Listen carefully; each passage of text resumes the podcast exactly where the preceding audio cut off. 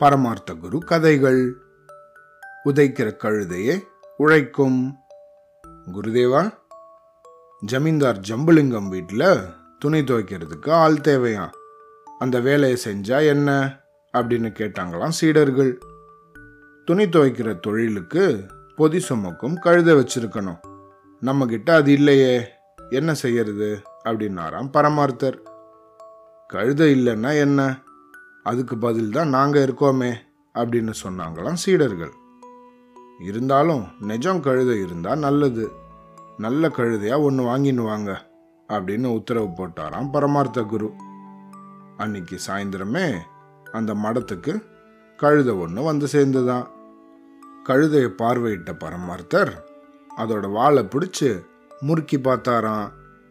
கோபம் வந்த கழுதை விழுக்குன்னு ஒரு உதவுட்டு விட்டுதான்.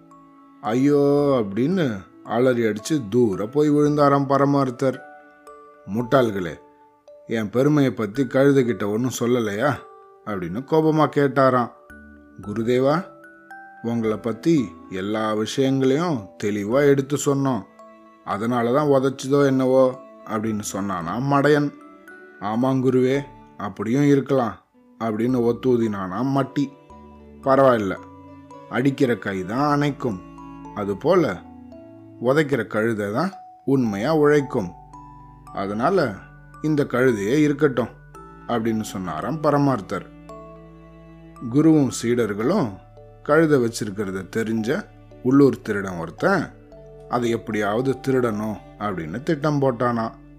ஒரு நாள் கழுதையோட கழுத்தில் கட்டியிருந்த அந்த கயிறை அவுத்துன்னு இருந்தானா அந்த திருடன்.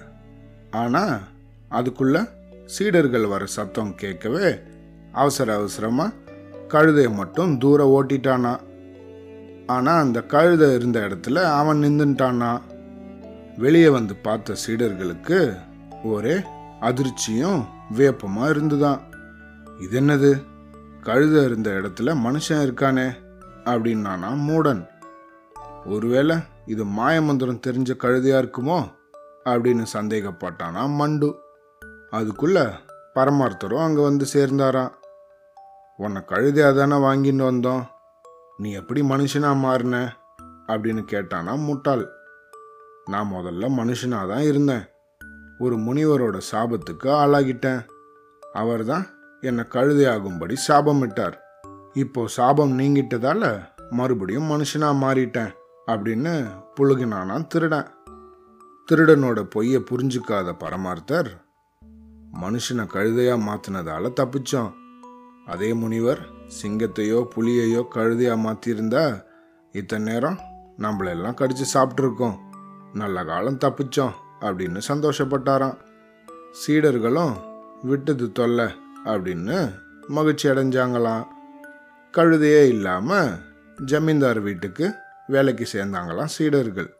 துணிகளை மூட்டை கட்டி பாசி பிடிச்ச ஒரு குட்டைக்கு எடுத்துட்டு போனாங்களாம் வெள்ளை வெளேர்னு இருக்கணும் அப்படிங்கிறது ஜமீன்தாரோட கட்டளை. இதை சொன்னபடியே வெவ்வேறு நிறங்களில் இருக்கிற துணிகளை கல்லில் போட்டு நல்லா தேய்ச்சி கிழிச்சானா மட்டி. வெள்ளையாக இருந்த வேஷ்டியில் பாசியை தேய்ச்சி பச்சை கலராக மாற்றினானா மடையன். ஒரே துணியாக இருந்ததை கசக்கி பிழிஞ்சு முறுக்கி பல துண்டாக்குனானுங்களாம் முட்டாளும் மூடனும் அப்பாடா ஒரு வழியா நல்லா வெளுத்து கட்டிட்டோம் அப்படின்னு மகிழ்ச்சி அடைஞ்சபடியே ஜமீன்தார் வீட்டுக்கு புறப்பட்டாங்களாம். ஜமீன்தாரு நீங்க ஒரு துணி போட்டீங்க நான் அதையே பத்தா கொண்டு வந்திருக்கேன் அப்படின்னு பெருமை அடிச்சுனானா முட்டாள். வெள்ளைய பச்சையாக்கிட்டேன் அப்படின்னு குதிச்சானா மடையன். சீடர்கள் கொண்டு வந்த துணிகளை பிரிச்சு பார்த்த ஜமீன்தாருக்கு மயக்கமே வந்துடும் போல இருந்துதான். அட பாவீங்களா முழுசாக இருந்ததையெல்லாம் கிழிச்சு கோவண துணியா ஆக்கிட்டீங்களேடா. புத்தி கெட்டவங்களெல்லாம் நம்பி இந்த காரியத்தை செய்ய சொன்னேனே அப்படின்னு புலம்புனபடியே அந்த சீடர்களை எல்லாம் விரட்டி அடிச்சாராம்.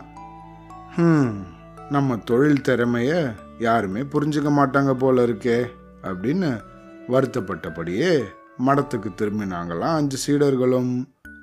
அவ்வளோதான்.